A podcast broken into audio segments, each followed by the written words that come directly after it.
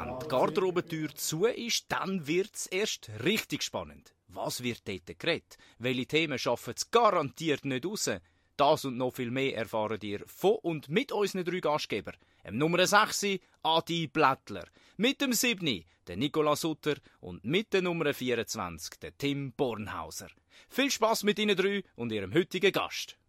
Herzlich willkommen, liebe Hampelfreunde. Wir sind hier mit der Folge 5 und nach einer Live-Folge sind wir heute wieder mit dem Videocall unterwegs. Äh, Jungs, wie habt ihr die Live-Folge miterlebt und äh, was sind die Feedbacks gewesen?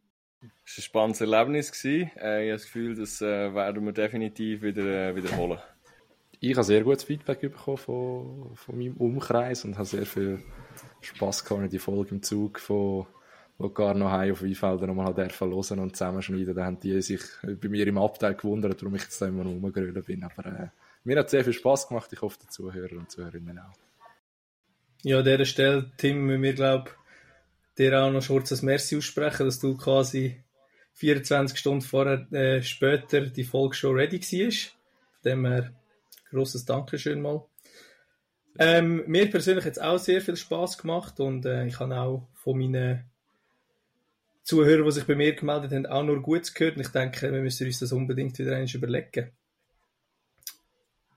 Ähm, genau, heute sind wir Videocall unterwegs, wie erwähnt, und wir haben heute einen bekannten Gast äh, in der Pipeline, sage ich mal. Ähm, ich persönlich habe schon ein paar sehr hitzige und intensive Duell dürfen mit unserem Gast. Der Sutti hat seine Art und Spielweise auch schon dürfen in den Berner Derbys miterleben. Der Tim hat eine Verbindung mit Stefan zu unserem heutigen Gast und ähm, neben dem, dass er ein dreifacher Daddy ist und schon fast eine Clublegende beim BSV, reist er die Halle und sein Team regelmäßig mit und äh, ich glaube, den meisten Zuhörern ist schon klar, wer es ist. Ich darf heute begrüßen den Simon Getzi Getzmann. Sali Getzi. Hallo zusammen. Hey Getzi, cool, nimmst dir Zeit und äh, bist da. Jetzt schnell als erstes, du hast unsere Folge, wie ich weiß, gelost. Ähm, weißt du eigentlich, wer unser Intro und wer unser Speaker ist? Ja, jetzt kann ich ein bisschen äh, cheaten, aber ich habe es nicht gewusst, muss ich ehrlich sagen. Ich habe hast keinen Plan gehabt. Aber die Stimme hat es mir gedacht, habe ich schon mal gehört. Gehabt. Aber hat es dir jemand verraten oder wie, äh, Nein. wie kommst du drauf? Niemand, ich habe nichts. Also ich habe wirklich nicht gewusst, wer, wer, das, wer, wer das ist. Aber mir dünkt, ich habe die Stimme irgendwie schon mal in irgendeinem Kontext gehört. Gehabt. Und es hat sich jetzt herausgestellt, das, die habe ich schon mal gehört, ja. Und nicht nur in einem Podcast. Sehr gut. Ähm, Aber an dieser Stelle. verraten, wer es ist. Er muss es verraten, das ist das, das ist euer Ding. Nein, du, wenn, im du, Video wenn, du weißt, wer's, wenn du weißt, wer es ist, darfst du gerne verraten, wer es ist. Aha, nein, ich weiß es wirklich effektiv nicht, wer es ist. Ich weiß den Namen nicht von dieser Person, aber es denkt mir jemand, den ich schon kenne. Dann würde ich sagen, lassen wir das Geheimnis vielleicht noch ein bisschen sein und wir fragen dann den nächsten Gast, ob er es vielleicht weiss. Shit, Mann. Das Ähm, wäre eine Hausaufgabe gewesen, hä? Ja, so vielleicht ein bisschen eine versteckte. Ähm, Getzi, ich habe noch eine andere Frage und zwar, ähm, ich habe einmal in einer Jassrunde ähm, erfahren, dass es ein, ich sage jetzt mal, eine Jassart oder ein Spielzug, den Ausdruck des Simu Getzme Jass gibt. Kannst du mir schon erzählen, was sich mit dem auf sich hat und wie der geht oder wie er funktioniert? Shit, Mann, das muss mit Bär sein. Ähm, ja, keine Ahnung, das ist einfach der einfachste möglichste Jass, was es gibt. Das wäre zum Beispiel, ähm, du darfst A sagen, Vorhand und, also bei einem Schieber, du darfst sagen Vorhand und du hättest jetzt nur Schaufeln in den Hängen. Dann wäre es ein relativ einfacher Match. Und ja, ich kann mich erinnern, ich weiß jetzt nicht, ich habe das natürlich bei jeder extra Jassrunde immer wieder gesagt, das ist ein Simu-Jass. Weil mein Vater mir das immer gesagt hat, wenn es so einfach ist, dass nicht mal der Simu kann verkacken kann, der ist eben Simu-Jass. Und äh, ja. Also, was ich kann verraten, ich habe noch nie mit deinem Bär gejasset, aber Ich habe ja von jemand anderem gehört. Auch das Geheimnis lassen wir so mal sein. Okay, okay. Ähm, Im nächsten Match ja, ist gut. Als Trash Talk können wir das äh, vielleicht noch einmal aufgreifen. Nein, ähm, denke, trotz den äh, warmen Temperaturen, die wir draussen haben, müssen wir ein kleines Aufwärmen machen. Und bekanntlich übernimmt das der Sutti in dem Fall. Merci, Adi. Ähm, du hast schon angesprochen, Getzi ist anscheinend ein fleissiger Hörer. Ähm, dementsprechend weißt du, was jetzt auf dich zukommt. Ja, ein Schluck Wein. Ja, Nein. perfekt, perfekt. Dann kommen die Antworten nur noch schneller. Dann starten wir auch gerade. Wacker oder BSV? BSV. Angreifen oder Decken? Angreifen. Schlagwurf oder Dreiball? Schlagwurf. Sportliches Ziel, das du noch erreichen willst? Ditto in Bern. Lieblingsbeschäftigung bei Auswärtsfahrten? Schaffen. Spannend. ja, hätte ich anders erwartet, aber okay. Beste Trainer, den du bis jetzt hast? Dein Rubin. Welcher Song bringt dich gerade zum Singen? Keine Tränen mehr. Und welcher Garderobe für die DJ verleidet er gerade am meisten, wenn der ableitet, ja, aufleitet? Kaschi. Prägendste Mitspieler bis jetzt? Tobi Baumgartner. Größte Motzer? Thomas Rathgeb. Und der äh, leidenschaftlichste Bierbaron? Boah, schwierig. Haben ihr das überhaupt bei Bern? Ja, äh, wir haben einen, aber er ist, ja... Nein, ich muss sagen, er hat es gut gemacht. Marco Strahm. Ah, das ist okay. Aber dann äh, muss ich natürlich kurz aufgreifen. Du, du, du, wählst, du wählst einen Schlagwurf. Ähm, wenn ich mich noch persönlich sehr gut mag erinnern, hat's, das ist aber schon eh doch ein bisschen länger her, hast du regelmäßig vom Flügel äh, deine gefürchteten Schlagwürfe ausgepackt. How come? Wie hast du mit dem angefangen und wieso hast du eigentlich damit aufgehört? äh, beides schwierig zu beantworten. Ähm, keine Ahnung, irgendwie Übermut, äh, keine Ahnung, überschätze würde ich jetzt tun sagen. Oder man irgendwann wieder mit angefangen und irgendwann hat vielleicht die Vernunft mich auch gepackt und gesagt, hey, äh, ja, das ist allen ihr, ihr Job. Aber ich muss ehrlich sagen, wir haben zu tun mit dem Dragon, der Janovic schon einen Trainer gehabt, der aus dem Flügelspiel schon nicht nur im Eckerstall auf den Ball warten hat interpretiert und darum äh, habe ich vielleicht mit dem auch angefangen. Aber würdest du sagen, die Quote hat eigentlich hinten rausgestimmt? Hättest du es weiterziehen Ja, also, ich, ich, muss sagen, es muss ein paar, paar Sachen zusammenpassen, für es ein bisschen ernst zu sagen. Es muss einerseits zusammenpassen, dass es langsam so richtig Zeitspiel geht. Man muss den Ball noch bekommen, was im heutigen Spiel, Spielveranlagung sehr, sehr selten ist. Ähm, und ja, und dann muss man halt gleich irgendwie auch noch ein bisschen Mut haben, für so eine Dummheit zu machen. ähm, ich kann mich einfach erinnern, ich habe mal im äh, Junioren-Nazi-Spiel, habe ich glaube zwei nacheinander gemacht und von dem, auf das bezieht sich auch meine Quote. Also das heisst, 100%. In ihrer, in ihrer Optik hat sie sicher, ja, über 50% muss es sein, weil ich habe ja mal in einem Spiel zwei gemacht. Und es hat wirklich Zeit gegeben, also, wenn ich Junioren-Nazi häufig gemacht habe, und der ist oft schon der Goalie auch schon, hat sie richtig Mitte geschoben.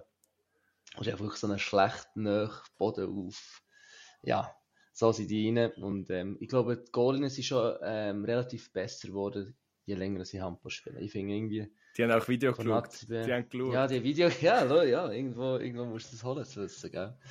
Also ich muss den Gates jetzt gleich in Schutz nehmen. Ich habe wirklich eine Szene im Kopf von, von Steffen damals, wo wir als kleines Steffen in die Nazi angekommen sind und Thun bei uns auf dem Frohberg zu Gast war. Ähm, geht in, geht in seine alte Heimstätte und irgendwie zwei Minuten vor Schluss, wir sind immer noch dran gewesen. Ich glaube, es war das Zeitspiel gewesen, und der Getzi steht am Flügel kommt der Ball über wieso auch immer und packt ihn aus und sie, sie haben ihn ja kennt tun und er ist trotzdem gegangen.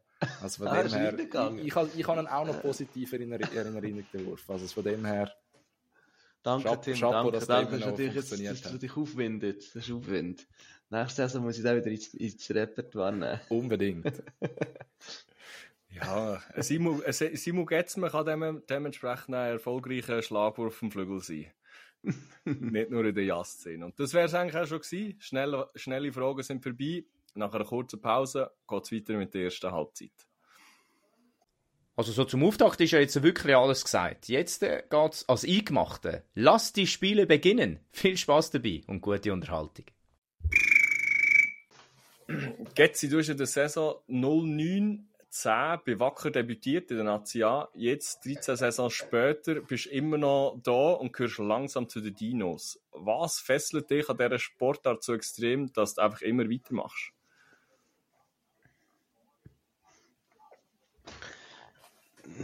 Schwierige Frage. Ähm, ich, ich, ich, muss wirklich sagen, ich, ich, habe gern, ich, ich treffe mich gerne jeden Abend mit, mit Kollegen, mache Sport äh, grundsätzlich. Es, ist, es fasziniert mich, wie sich die Dynamiken von jung zu alt, ich habe immer als Junge das Gefühl gehabt, ähm, ich möchte nicht alt werden, weil man hat als Junge immer so, so den Schutz gehabt, er ist gut und sogar noch jung. Ähm, und irgendwann habe ich so das Gefühl gehabt, das verliert mich irgendwann mit dem Alter.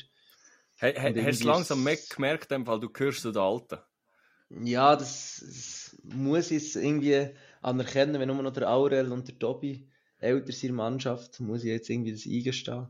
Aber ich muss sagen, je länger dass ich Hamburg gespielt habe, desto mehr hat es eigentlich verfegen. Und das ist irgendwie noch nicht abgerissen. Das ist der Grund, warum ich noch nicht aufgehört habe. Aber das ist eigentlich ein schönes Zeichen und ähm, spricht für noch ein paar, paar Saisons äh, Getzi bei Bern. Eigentlich schon, ja. Schön.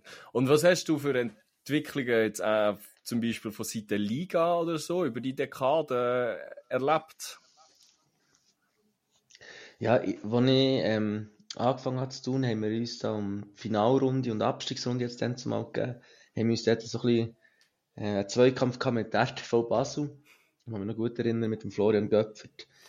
Und ähm, hat uns mal zu tun 17, 17 Kerren eingeschenkt. Ja, also das ist ein bisschen der Anfang gewesen, aber eigentlich der grosse Modus, den ich jetzt wirklich kenne, ist eigentlich, den ich am bewusstesten wahrnehme, ist eigentlich schon der mit jetzt Playoffs und allem. Klar, mit Steffen haben wir auch coole Spiele in der Abstiegsrunde, mit, äh, respektive Abstiegsrunde und dann Barrage. Und es waren eigentlich auch sehr, sehr coole Matches gewesen, wo es um mehr gegangen ist als einfach um nichts. Und ähm, die haben ja auch sehr, sehr gute Erinnerungen dann zum Endingen, ja. Aber ähm, hast du das Gefühl, wir sind bezüglich Modus schon bei einer guten Form angekommen oder gesagt, ist da noch Verbesserungspotenzial? Ja, ich finde, ich finde halt einfach, man orientiert sich immer ein bisschen am Liga-Besten und ähm, das kann man jetzt sagen, wie man will, aber das hat sicher ein bisschen Gründe, auch politisch. Aber grundsätzlich habe ich schon das Gefühl, gibt es für das Gros der Liga zu wenig Matches. Ähm, ich finde, wir müssen zwischen 30 bis 40 Matches müssen wir landen, wenn wir irgendwie nach dreimal Playoffs oder dreimal in der ersten Playoff-Runde verlieren, quasi ausscheiden, sollte man irgendwie auf 35 bis 40 Matches kommen. Das ist so ein bisschen meine Meinung. Aber wir müsst ja trotzdem versuchen, die Brisanz der Partien hoch zu behalten, oder? Wenn man sie erhöht und eigentlich gleich Brisanz behalten. Das ist ja wahrscheinlich so ein bisschen Krux in dieser Sache. Genau, ja. Ich sage, dort ist halt echt der grosse Graben zwischen, äh, wenn wir Playoffs oder wenn wir keine Playoffs.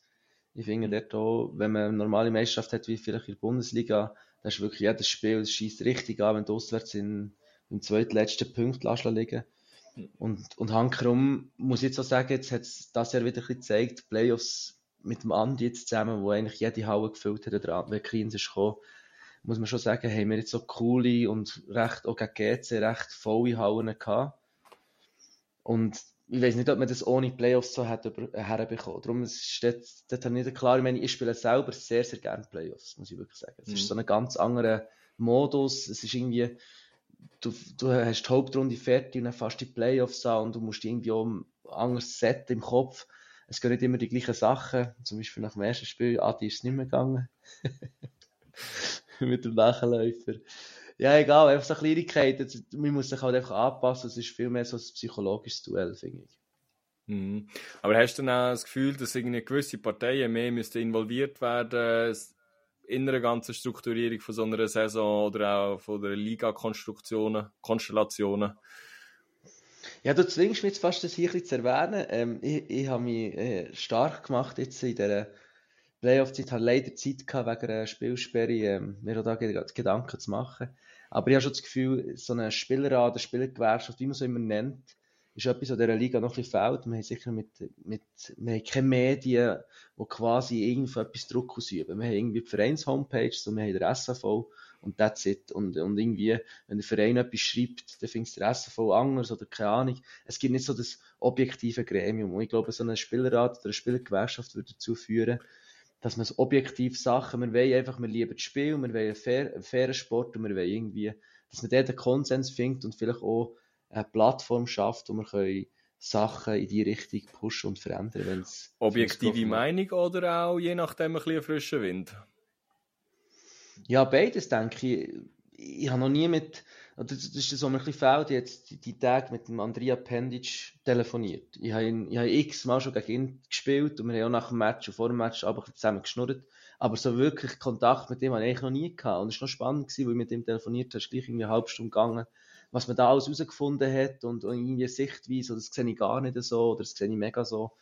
Ich, ich habe das Gefühl, das, das könnte wirklich, wie du sagst, vielleicht eher einen frischen Wind reingeben. Ja, aber dementsprechend, das Projekt ist noch in den, in den Kinderschuhen. Etwas für die Sommerpause.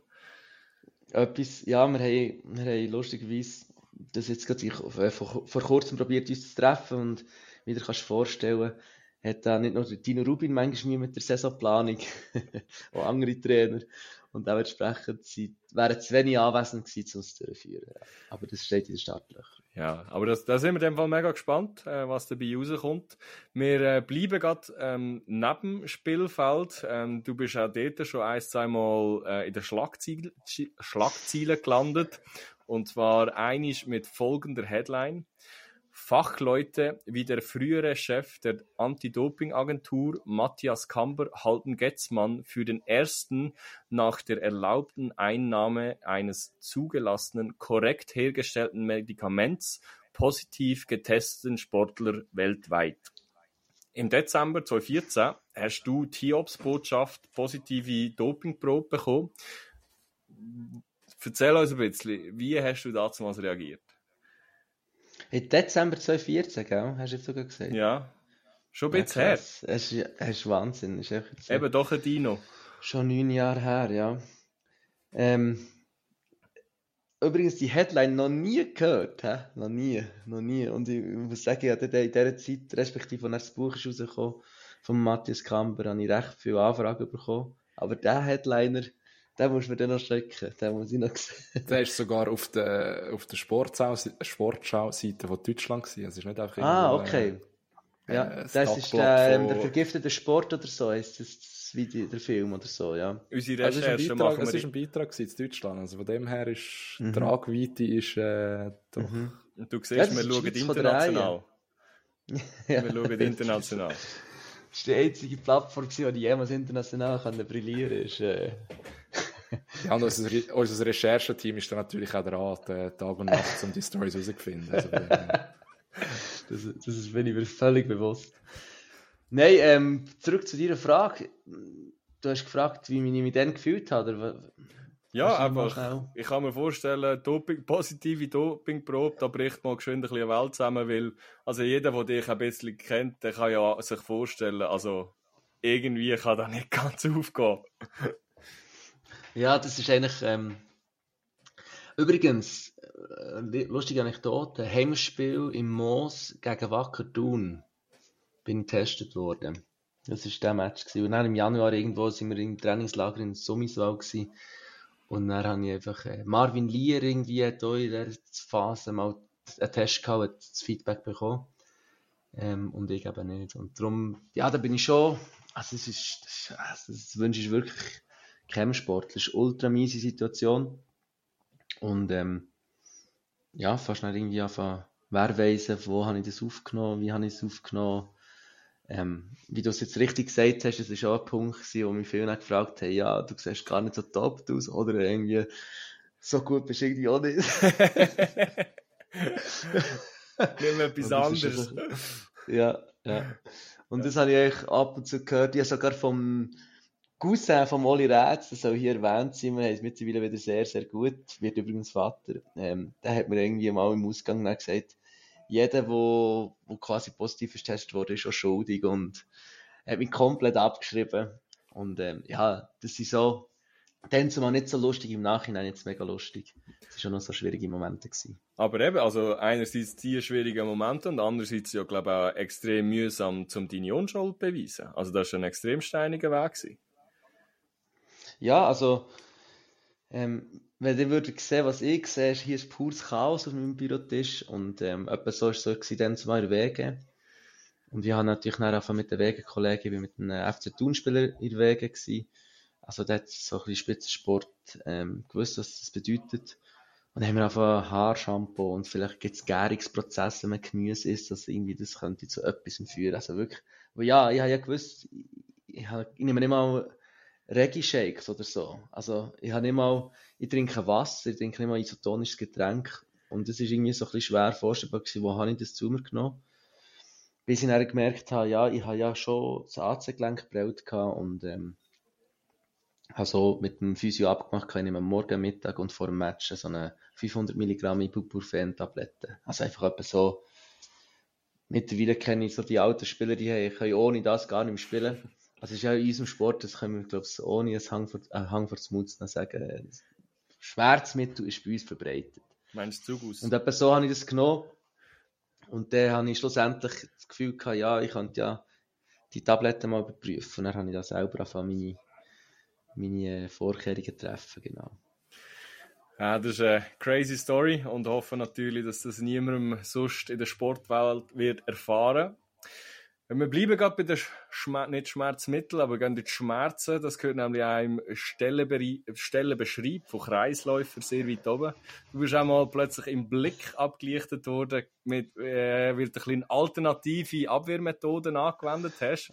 Dort auch spannende Headline. Po Eklat in der Handballszene. Hast eigentlich äh, einfach ein Alter, also hast du größere Nachteile kompensieren oder? Äh? Ich muss ehrlicherweise sagen, ähm, der Juni und ich, das hat jetzt noch so ein eine weitere Story, äh, was aus dem herausgegeben hat. Das ist einer der Gründe, warum ich jetzt so gesperrt war im Halbfinale. Aber dann zumal null, null gewusst, äh, was der Ante denn in diesem Spiel macht, sonst wäre es auch nichts, nichts Grosses geworden. Und ich habe eigentlich effektiv das Gefühl gehabt, es ist so ein bisschen als lustiger Gag. Der hat irgendwie, keine Ahnung, ich als kleiner Flügelspieler komme komm rein und dann, die meisten Mannschaften sagen ja Eis oder Übergang vom Flügel, dass man dort ein Missmatch kann ausnutzen kann. Und das habe ich natürlich so noch und nöcher erlebe ja das. Und wenn irgendwie so eine, ja, einer, wo man das Gefühl hat, der ist auch noch jung und so ein bisschen cool drauf, hat so das Gefühl ja, jetzt, der nervt mich jetzt mit seiner Sperre, jetzt tue ich den mal mit dem Finger, äh, den ein aus der Fassung bringen. Aber ich habe wirklich eigentlich keine bösen, äh, bösen Absichten gehabt. Hat sich ja dann ein bisschen herausgestellt, dass der ähm, Louis leider, oder ja, hat in den vorherigen Spielen vielleicht so ein bisschen ähm, Szenen gehabt, wo rot und was auch immer. Und ähm, dann hat er sich wirklich rechtfertigen, dass er auch provoziert wird. Und ähm, ich verstehe ihn dort extrem. Wir haben auch noch recht viel geschrieben gehabt. Habe ihn verstanden, dass er das irgendwo der Trainer auch gesagt hat, äh, mit diesem Zusammenhang. Ein bisschen unglücklich zusammengekommen. Aber äh, eigentlich habe ich es lustig gemeint und es ist einfach hinten raus. Das ja. ist echt Zusammenfassung. mit dieser Ausgang, äh, mit dieser Aussage, hast du, hast die erste Halbzeit auch schon geschafft. Äh, Zeit für eine kleine Pause. Gut, geht's. Du hast uns gerade in der, in der Halbzeit gefragt, ob du äh, zu viel redest oder ob wir dich abklemmen ähm, Ich will da nicht Sachen übernehmen, die frühere Junioren-Nazi-Trainer von dir ähm, gemacht haben und dir Redeverbot erteilen. Für das haben wir dich nicht geholt. Äh, das ist halt eine alte Anekdote, die wir mitbekommen haben, dass du der Nazi wohl mal glaub, fast für 24 Stunden Redeverbot bekommen hast. Ähm, so weit wollen wir natürlich nicht gehen. Also steht da unsere Zuhörerinnen und Zuhörer da, da nicht mit zu lachen. Ähm, aber vielleicht noch schnell, wenn wir schon bei der Nazi sind und beim Redeverbot, eine andere Geschichte aus der Nazi, ähm, wo du, glaube ich, auch negativ aufgefallen bist mit deinem äh, ja, wie soll ich das formulieren, mit, mit dem Geschwätz. Und zwar sind er wohl mal auf ganz engem Raum in einem Lift zu Frankreich mit mehreren Personen stecken geblieben. Weil ich glaube einfach alle keine Lust hatten zum Laufen und dann im Lift stecken geblieben sind und sind dort über mehrere Stunden drin gewesen. Und es ist irgendwie so weit gegangen, dass die einen in dem Lift sogar auf dich los sind, weil du irgendwie so viel geredet hast und sie es nicht mehr ausgehalten haben. Oder wie ist das genau gegangen? Hey, shit. Keine Ahnung, von was du schnurst. Magst du dich gar nicht mehr daran erinnern? Nein, wirklich gar nicht. Ich habe mich an eine einzige Lift-Situation in Nazi erinnern, das war Katar. Ähm, und die kurz ausgeführt war, ich bin als erste Lift rein und dort war ein Bärli, sie komplett vermummt. Mit ihrem Mann habe ich, also das ist anzunehmen. Und er sie, die Mannschaft ist sie immer mehr reingekommen, die haben nicht gesehen, wer dort schon im Lift ist. Die haben immer mehr reingedrückt. Bis einfach er mich gepackt hat und gesagt, ja, don't touch, don't touch. Also quasi, wenn ich sie berühre, bringt mich auch um. Ähm, und die anderen haben das ja nicht gesehen oder nicht gehört und die haben immer weitergedrückt. Und ja, das ist so ein eine Lift-Situation, die dann relativ peinlich geworden für mich. Aber an die, jetzt in Frankreich, mit uns sind zu viele Sachen nicht ähnlich. Ähm, man kann mich wirklich nicht erinnern. Das ist die, die Geschichte, die ich mitbekomme, ist sehr ähnlich gewesen. Man hat gedruckt und gedruckt und gedruckt. Am Schluss sind einfach zu viele Leute drin gewesen und dann ist man im Lift stecken geblieben und dann ist irgendwie einfach nicht vorwärts gegangen und dann hat ich auch irgendeinen gepackt, ähnlich wie, wie du jetzt gerade erzählt hast. Aha, ja, okay, ja. Und hat die wohl an die Tür gedrückt und gesagt, geht's jetzt eben einfach das Maul, ähm, ich habe keine Lust mehr, um dir zuzuhören. Ich will das noch nicht Ja, äh, also weißt du, was sie natürlich mitbekommen haben und was ich mitbekommen habe, das ist so ein bisschen meine Story. Ich, ich bin natürlich auch, alle würden sagen, wenn ich eine Story erzähle, ist sie immer anders als die anderen. Ja, okay. Aber ähm, ich habe es irgendwie so, ich habe auch so immer erzählt, darum muss ich jetzt hier Linie behalten. das, das ist gut. Dann hoffen wir, unsere Quelle hat uns da richtig informiert. Aber du kommst jetzt trotzdem ganz kurze Pause über zum Durchschnaufen. Ähm, unser kleines Redeverbot, weil wir einmal mehr unserem treuesten Partner von dem Podcast wollen Danke sagen. Ähm, einmal mehr Casa Regina, ähm, das traumhafte Ausflugsziel in den Bündner Bergen, wo jeder Muskelkater sofort verflügt. Und natürlich auch für dich geht sie mit der Familie super zum Entspannen. Ähm, auf jeden Fall ein Besuch wert. Ich glaube, jetzt sind wir äh, alle parat und, und ready für die zweite Halbzeit. Ja, da hat so einiges gegeben, wo man ganz besonders angelost hat und der eine oder andere Schmunzler ist auch noch darunter. Spannend, sehr, sehr spannend ist es und spannend wird es auch bleiben, da bin ich mir ganz, ganz sicher. Parat für Teil Nummer 2? Ja, dann würde ich meinen, Schiri, Pfeife! Ja gut, GC, du hast es angesprochen in der ersten Halbzeit, wir sind irgendwie auf das Thema Playoffs gekommen. Ähm, Vor- und Nachteil von diesen Playoffs. Ähm, wir haben darüber geredet, ja, ist es vielleicht nicht gescheiter, die, die Playoffs wieder abzusetzen, dass man ein normales Spiel hat, dass der Modus irgendwie interessanter wird.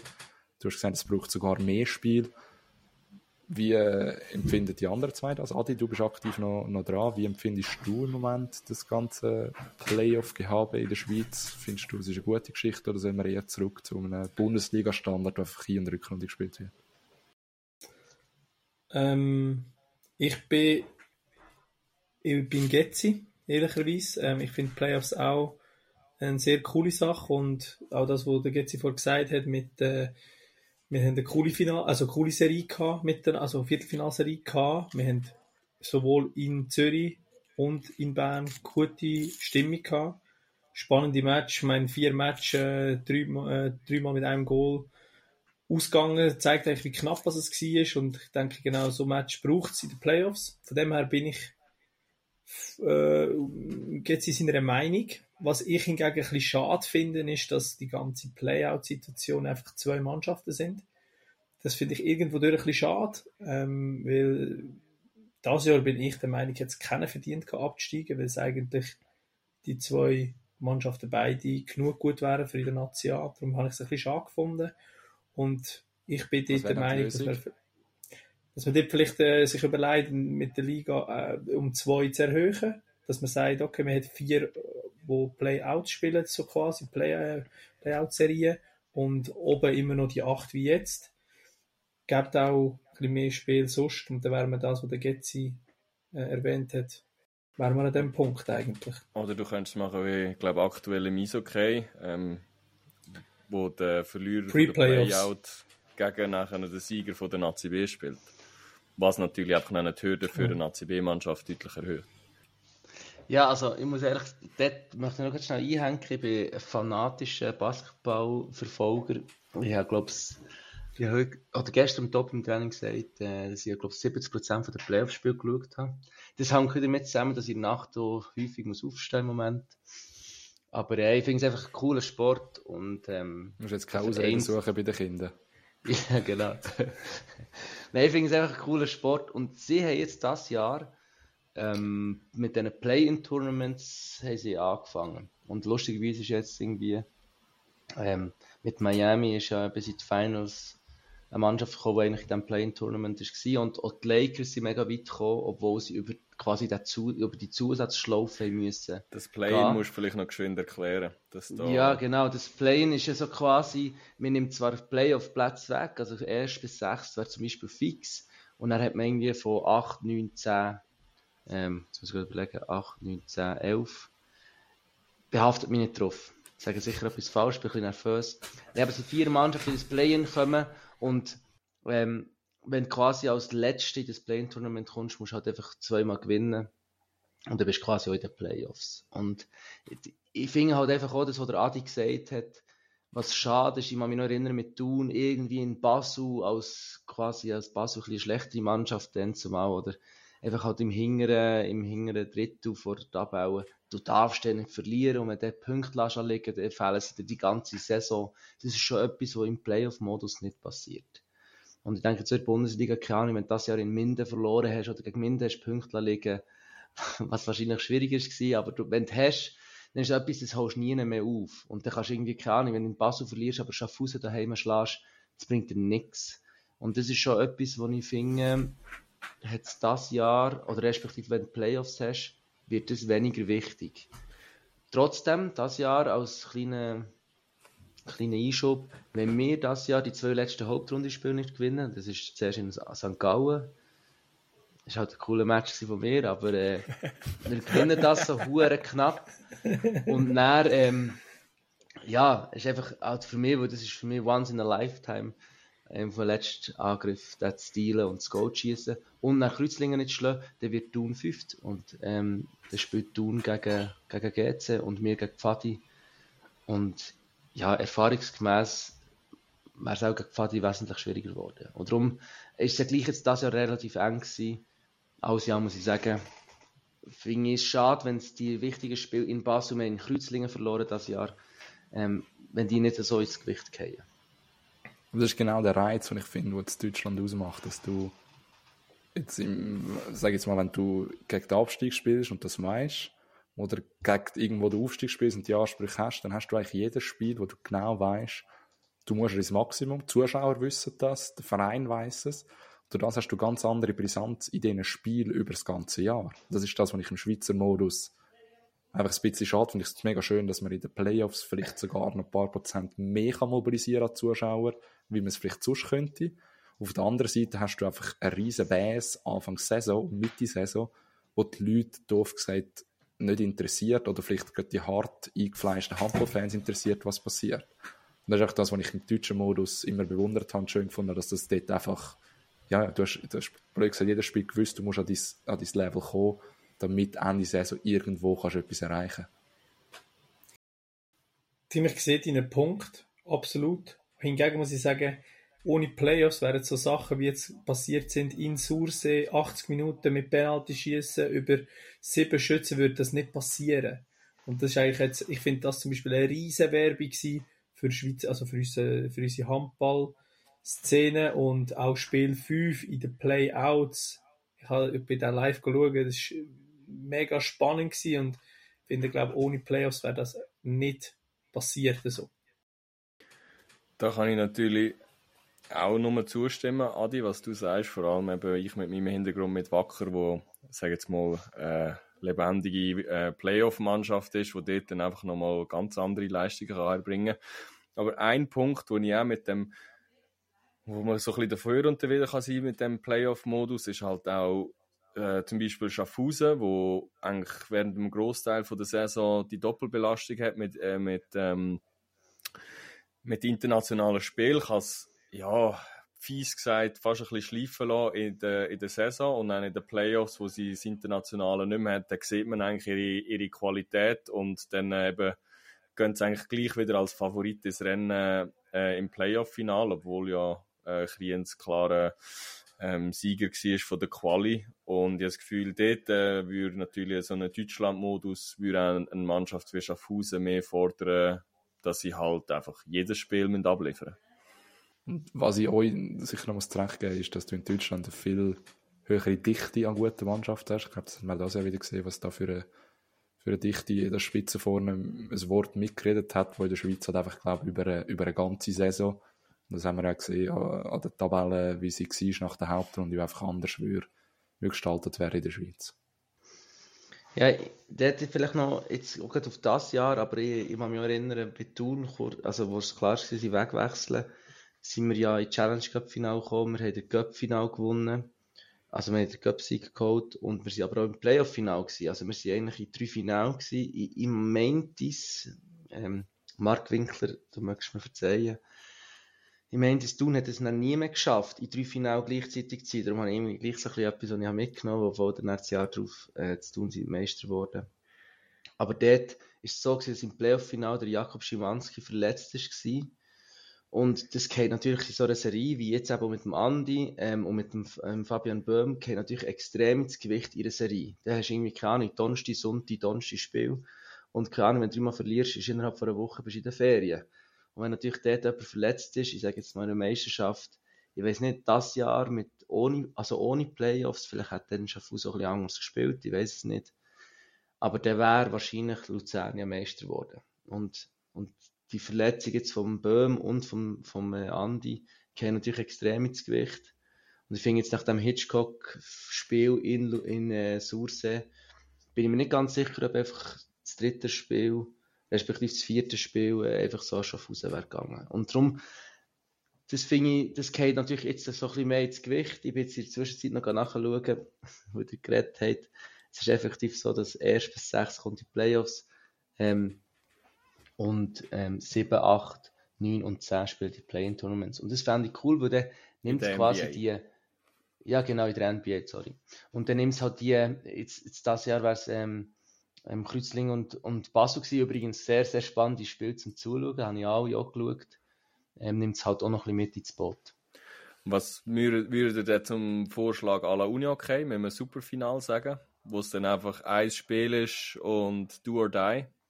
Ich habe das Gefühl, das nimmt dir von beiden, sage ich mal, die Vorteile weg. Ich sehe, dass du eins ein super Event hast wo du kannst am Schluss das Finalspiel nehmen. Gut, sie haben Playoff, Halbfinale Viertelfinale vorher auch.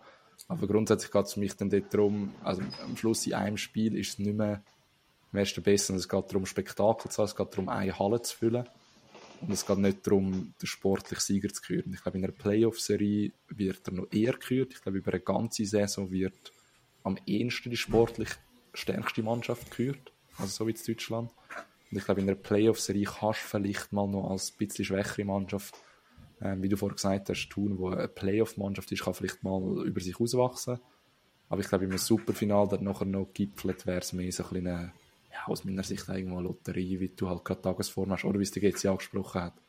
Ja, und irgendwie verletzte Spieler gerade an dem Tag hast. Aber marketingtechnisch natürlich kannst du die Sportart ganz anders droppen. Ja, ja, zum Vermarkten sicher. Aber eben, ich glaube, am Schluss kannst du am Playoff-Final, so wie jetzt das passiert ist, zur, äh, zur, Zursee ähm, oder in, in, in Schaffhausen, dass das, äh, die kannst, kannst du oft gesagt, über vier Spiele so vermarkten. Nicht ganz im gleichen Rahmen, aber im ähnlichen Rahmen. Ich finde den Ansatz von dir, Suti, spannend. Ich finde auch den Ansatz von der Uni Hockeyaner spannend. Ich würde es, glaube aber noch cooler finden, wenn es in einem Rahmen ist, das Final zum Beispiel wie Europa Cup K.O.-Spiel Hinspiel, ein Spiel, zum Beispiel jetzt das in Sursee, ein Spiel in Schaffhausen. Blöd gesagt, wer zweimal gewinnt, gewinnt. Und sonst äh, Auswärtsgoalregelung, blöd gesagt, Tordifferenz, glaube ich, könnte auch gewisse Brisanz reinbringen. Und hättest das, was der Tim vielleicht ein bisschen gesagt hat, nicht, sondern du hättest dann wie beide haben eine Chance, die Halle zu füllen. Und somit wäre es auch wieder irgendwo durch fair und das Spiel muss ja nicht auf irgendwie neutralem Boden ähm, ausgetragen werden. Spannend. Wäre vielleicht ein Ansatz. Wäre ein Ansatz. Ich glaube, wir haben schon. Sehr, sehr spannend. Sehr, sehr spannend. Wir haben schon viele äh, spannende Themen gehabt. Die Frage ist jetzt nur, wie bringt man das an die richtige Stelle? Gibt es jetzt irgendwie eine Idee, wie man das könnte jetzt, die Gedanken, die wir als Spieler oder ehemalige Spieler haben, äh, wie wir weitertragen hm. Was für ein Steilpass. Nein, Spaß. Wir haben es ja vorher schon angesprochen. ja, ja, ich weiß schon. Spielerrat. Ähm, Nein, ja. Also, wenn ich grundsätzlich... Darf, willst du noch ja, etwas sagen zum Thema vorher? Ja, also, ich werde vielleicht noch schnell einhängen. Es ist so ein bisschen, Ähm, und das fällt mir vielleicht auch an, wenn man ein bisschen länger dabei ist, fällt man so ein bisschen das grosse Ganze probieren zu sehen. Und ich sage jetzt mal noch ein bisschen mit dem Blick auf international, finde ich, läuft ja natürlich auch nicht alles so mega, mega gut, wenn es um Champions League, Europa League, Challenge Cup, keine Ahnung. Ich als, sage jetzt mal, halbprofessioneller Handballspieler kenne mich nicht in jedem, also ja, keine Ahnung, weiss ich, der letzte Challenge Cup-Sieger. Kein Plan. Aber ich weiss nur aus dem Fußball. Und warum weiss ich nur aus dem Fußball? Weil es dort einfach simpler ist. Es ist einfach einfacher, es sind zwei internationale Wettbewerbe. Und dort, finde ich, spielt man eben quasi auch ein bisschen Lotterie. Man hat, braucht ein Losglück, man hat ein Hin- und Rückspiel und schlussendlich das Finale ist einfach ein Eisspiel. Und ähm, das ist ja wie die Krönung vom, vom, vom Ganzen. Und ich finde einfach, eine Meisterschaft, wenn natürlich das internationale Geschäft so läuft, sollte die Meisterschaft, wie sie in der Bundesliga läuft, grundsätzlich etwas sein, wo man mit Hin- und Rückspiel und der Beste, wirklich der Beste, sage jetzt mal mit Konst der konstanteste, ähm, der, der die Leistung wirklich über eine ganze Saison auf eine Platte bringt, der wird Meister. Und das ist natürlich so in der Meisterschaft in der Bundesliga, kommt es am besten zum Tragen. Jetzt ist natürlich eben der Marketingfaktor. Wenn natürlich nicht die Champions League nebendran so läuft, dass man ein bisschen Glück muss haben, Man City als Pendant, ähm, quasi mega gut, aber sie schaffen es irgendwie nicht, das Losglück, das zu vereinen, auf ein Spiel zu bringen und dann schlussendlich zu gewinnen, ähm, obwohl sie so eine Übermannschaft haben seit Jahren. Das ist eben nicht die Champions League. Und, und ich finde einfach, das ist das, ist das was mich so ein bisschen globaler, keine Ahnung, wie, wie weit die Auswirkungen werden in diesem Podcast jemals.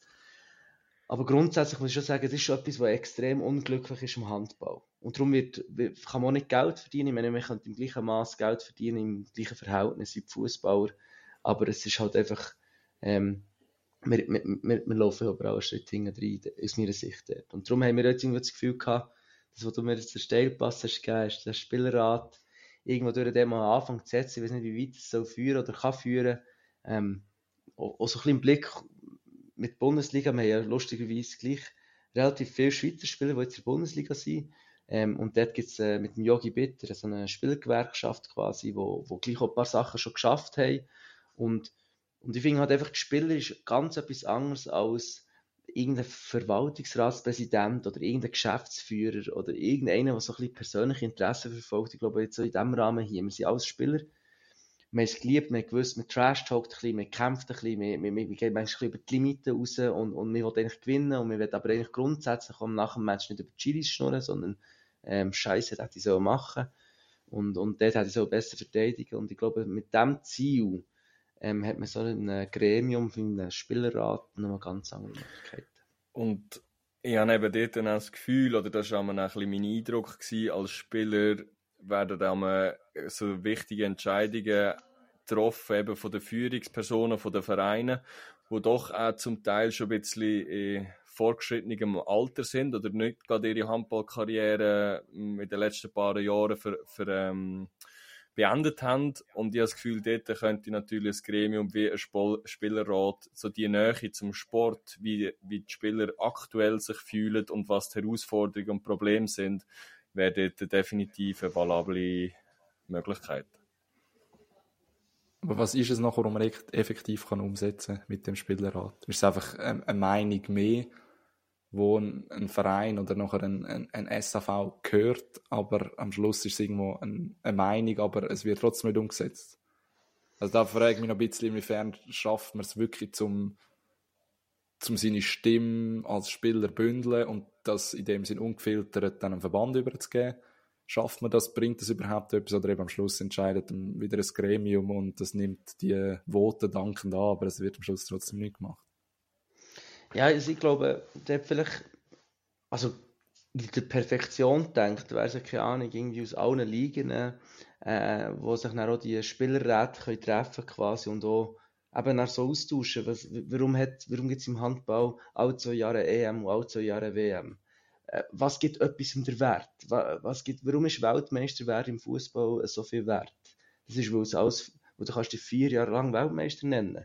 Und ähm, ich denke jetzt mal, warum ist ein Karabatic aus der Bundesliga in, die Liga gegangen? Also ja, ähm, nach Frankreich Handball spielen war grundsätzlich Belastungssteuerung und da fragt man sich natürlich nachher, ja, wenn jetzt alle vier Jahre WM wäre, alle vier Jahre EM, dann hat man auch zwei Jahre Grossanlass, wäre der Karabatic vielleicht länger in der Bundesliga geblieben? Keine Ahnung, hat ja die Liga auch geholfen. Einfach, jetzt in Perfektion denkt, wäre es natürlich cool, so einen übergeordneten Austausch zu haben. Wo ich habe das Gefühl, wenn natürlich die Spieler sich zusammentun für etwas gewiss, also in dieser Sportart, ähm, also ja, Pondo wäre ein Lockout. Ähm, NHL, NBA hat es überall Lockouts gegeben. Das ist natürlich das Konstrukt ein anders. Man verdient an Liga, alle verdienen an Liga mit.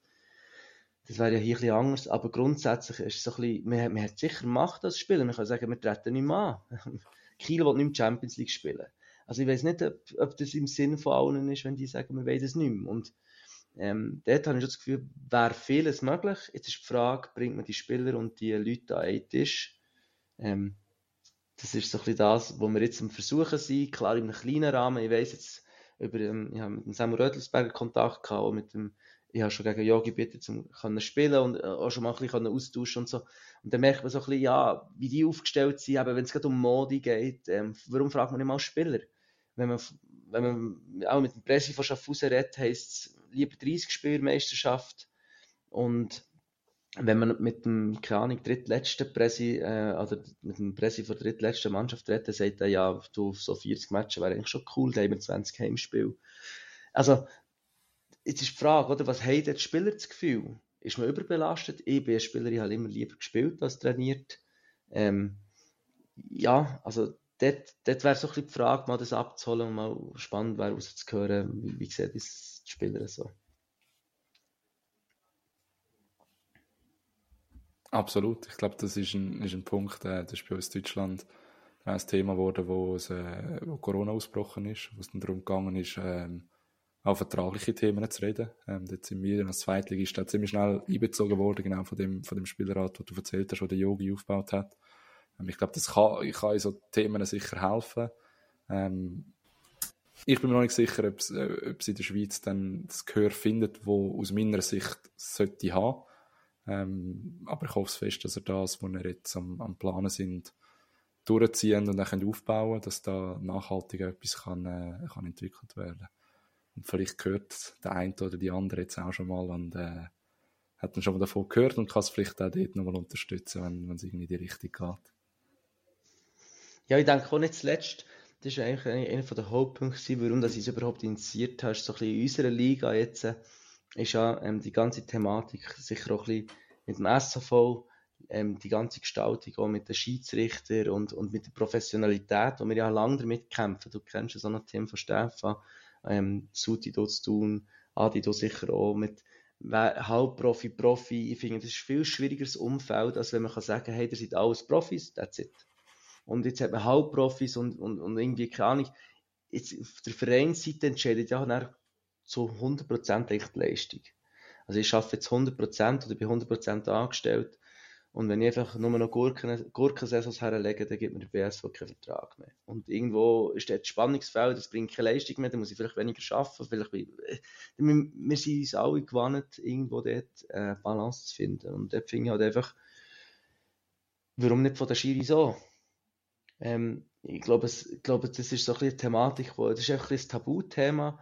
Ähm, der Henrik Päckler spielt mit grünen Sleeves, gelben Sleeves, weißen Sleeves. In der Schweiz bekommst du einen Bus. Oder? Das ist so ein, Thema, das, wer nimmt das auf? Medien interessiert es ja nicht, Handball. Ähm, die Vereine können ja nichts schreiben, weil sonst wären sie abgebüßt. Und irgendwie, es ist einfach etwas, ich habe noch ein besseres Beispiel, Konstanz Harz ja Bau, das, das habe ich noch nie erlebt im Testspiel. So einen Karzenbau wie Konstanz hat einfach noch nie einen gehabt. Und Jetzt, Ahnung, jetzt ist der Ball nass, kennen wir alle, einen putzt, wir wollen wieder mit dem weiterspielen. Was macht der Schiri Schweiz? Timeout, wir den Ball wechseln. Niemand auf dem Feld möchte, dass der Ball gewechselt wird. Niemand. Möchte einfach niemand. Und gleichzeitig bekommt der Schiri wahrscheinlich eine schlechtere Bewertung nach dem Spiel, wenn er einen Matchpfiff hat, wenn er den Ball nicht wechselt. Keine Ahnung, das habe ich mir mal von einem Schiri sagen dass es so sei. Weil wie kann man jetzt den Ball wechseln, wenn niemand, der den Ball braucht auf dem Feld, dann möchte wechseln und man gleich gewechselt wird. Das ist jetzt ein banales Beispiel.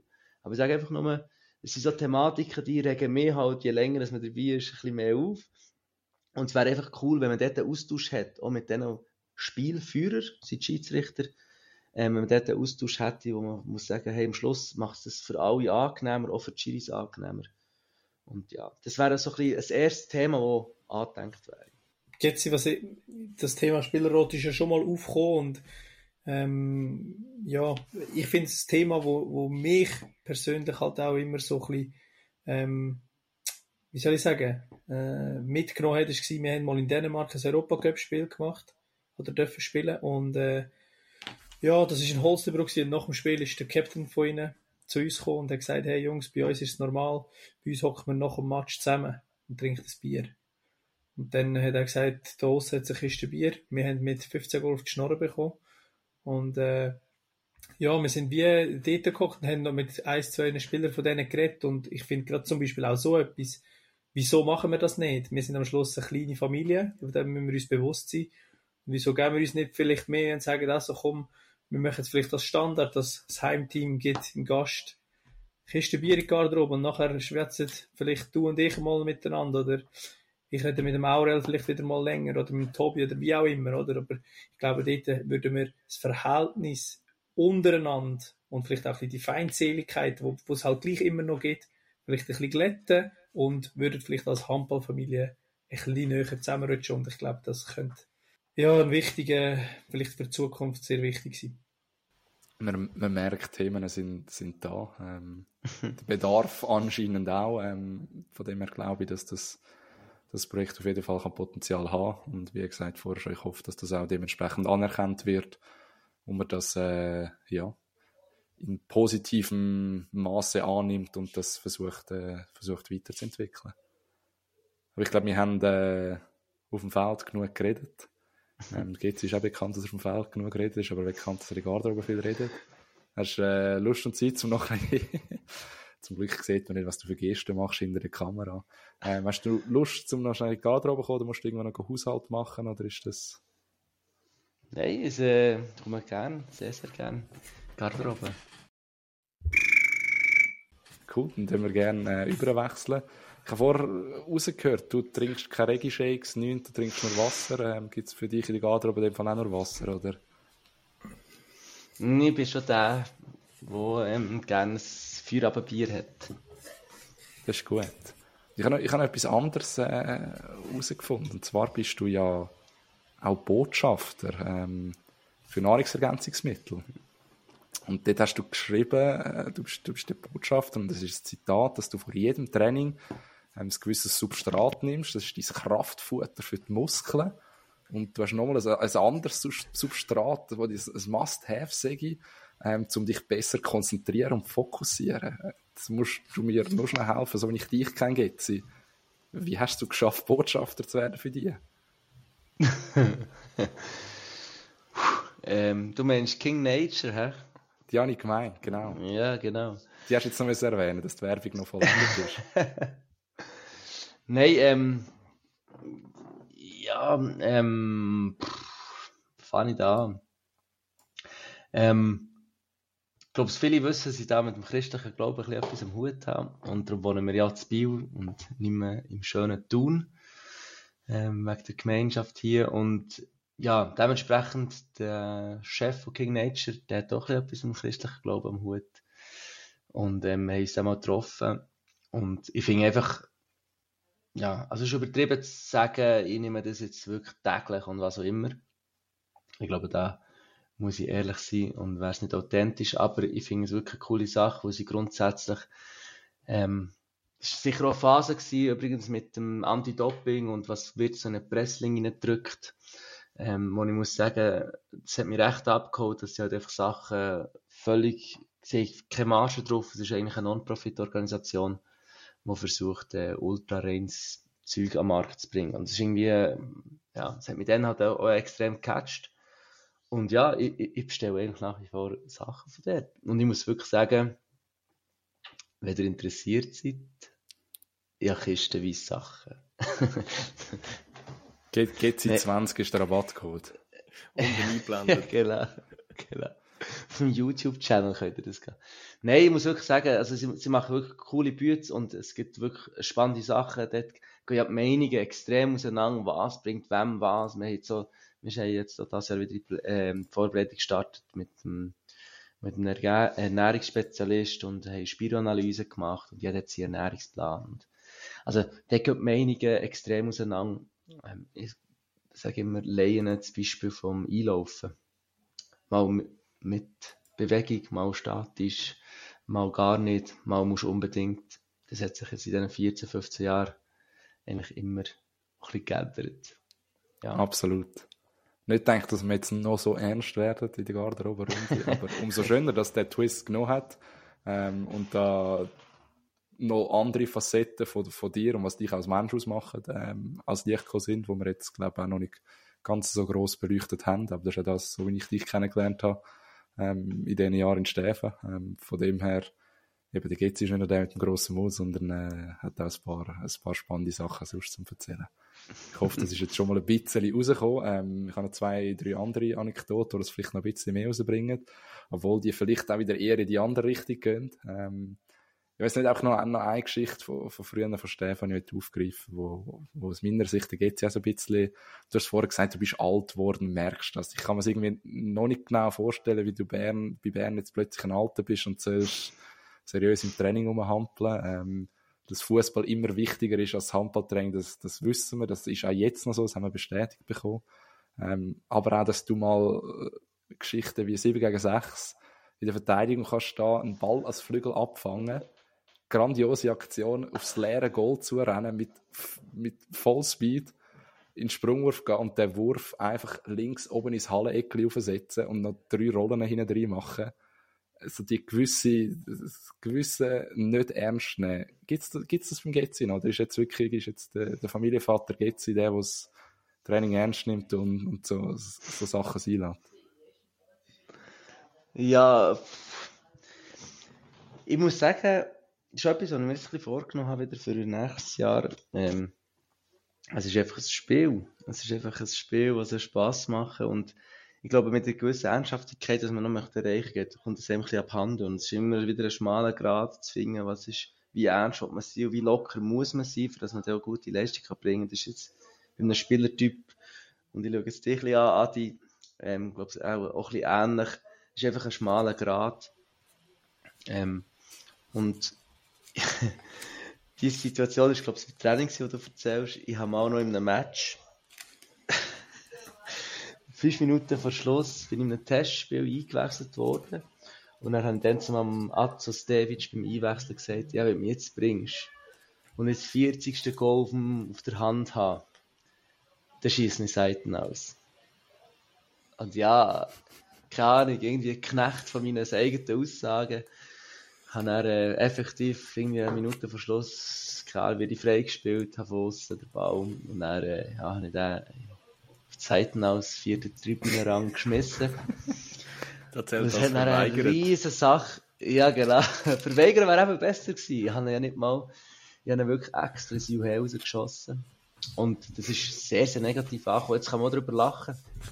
Und Razos David jetzt Besuch ist und einen guten Job dort macht und alles. Aber ja, ich, ich, ich glaube, gewisse Vorbildfunktion führt schon auch ein bisschen dazu, dass man Sachen muss, ein bisschen muss adaptieren muss. Also irgendwie. Aber ich möchte eigentlich schon der sein, der nach wie vor solche Sachen macht. Jetzt nicht das in einem Testspiel oder so, das kann ich verstehen, dass man sich da aufgeregt hat. Aber jetzt in einem Training oder so, ähm, ja, muss so ein Witzchen mal drinnen liegen. Das ist doch gut. Das soll, soll ja irgendwo Platz haben. Und ich glaube, ich glaub, abschließend noch, noch eine Frage, die wahrscheinlich vielen Zuschauerinnen und Zuschauern vom Use im WhatsApp ähm, irgendwo seit, dem, seit der Folge 2 auf der Zunge liegt. Hat der Getzi, respektive hat die Familie Getzmann im Garten jetzt den Teich endlich zum Baden oder ist der immer noch in Produktion? Wir haben Rasen. Und ich habe wirklich einen Wembley-Rasen hergezaubert. Und wir haben auch die Wacker Thun-Küche rausgeschissen, für all die, die sich das gefragt haben vom WhatsApp. Die ist weg, da haben wir eine neue Küche. Da kann ich schon ähm, Fotos liefern. das ist gut, hoffentlich ist sie aufgeräumt. Hoffentlich hast du vorher noch sauber gemacht. ja, aber nicht Ja, aber ja, okay. Das ist ein anderes Fass, gell? Auch, auch das hat man in der Folge 2 vom Jules sehr schön dürfen miterleben. Aber das will man dich jetzt nicht in den Schatten stellen. Alles gut. Wir danken der Yasi an dieser Stelle und dann ist das gut. Ja. Geht sie wie immer. Ähm, wir möchten gerne das Wort dir nochmal überlassen zum Schluss. Und äh, ja, von dir nochmal das letzte Statement hören. ist nur immer so viel, habe ich kein letztes Wort. Das ist das. Kann es nicht sein, oder? Sprachlose Getzi. Ja, sprachlos. Nein, muss, davon mal, muss auch mal Platz haben. Muss auch mal Platz haben. Ist gut. Vielleicht hören wir nach dem Outro noch eine spannende, spannende Geschichte von einer, von einer vergangenen Zeit, wo der, wo der Gezi äh, in einer Mannschaft mal erlebt hat. Aber äh, für das müssen wir dranbleiben. Liebe Handballfreunde, das wäre schon wieder gewesen von unserer Seite. Danke vielmals, sind ihr auch wieder heute zu uns in die Garderobe gekommen, gehen lauschen. Wir hoffen fest, es hat euch gefallen. Erzählt ja der Garderobe von uns. Abonniert uns auf Spotify und gebt einen Daumen hoch, wenn euch gefällt, was wir machen. Die Folgen werden wie immer natürlich auch auf unserer Website www.garderobegeschwätz.com aufgeladen und nicht .ch, wie wir das letzte Mal gesagt haben. Bleibt am Ball und äh, habt bitte ein bisschen Geduld. Ähm, auch wir werden eine kleine Sommerpause machen, so wie sich das für eine, für eine Handballmannschaft gehört. Ähm, alle unsere Gäste sind leider in der Ferien und können sich die Zeit nicht nehmen, um uns in die Garderobe reinzukommen. Darum ein bisschen Geduld haben. Wir werden uns Gedanken machen, was wir noch ändern wollen, was wir können verbessern können. Ähm, lasst uns wissen, was wir anders machen sollen oder was euch auch gut gefällt. Und dann kommen wir hoffentlich wieder gestärkt aus dieser Sommerpause zurück. Ähm, bleibt auf Instagram und auf unserer Homepage dran. Dort werdet ihr erfahren, wenn es weitergeht. Es wird schon bald sein. Wir freuen uns auf das. Ähm, das war gerade oben geschwätzt. Tschüss miteinander. By the way, die beste Story, die jemals in einer Handballmannschaft ist passiert, ist Jonathan Pulver und Jan Torben Ehlers. Tim, chattert da etwas? Ja. Also es gibt keine bessere. Kannst du echt- kannst, kannst du mir sagen, was du willst? Aber wenn zwei Teammitglieder im Kreisverkehr einen frontalen Unfall haben, besser geht's nicht. Hey, sorry, das, das muss mir zuerst einfach eine Geschichte erzählen, die geiler ist als die. Die,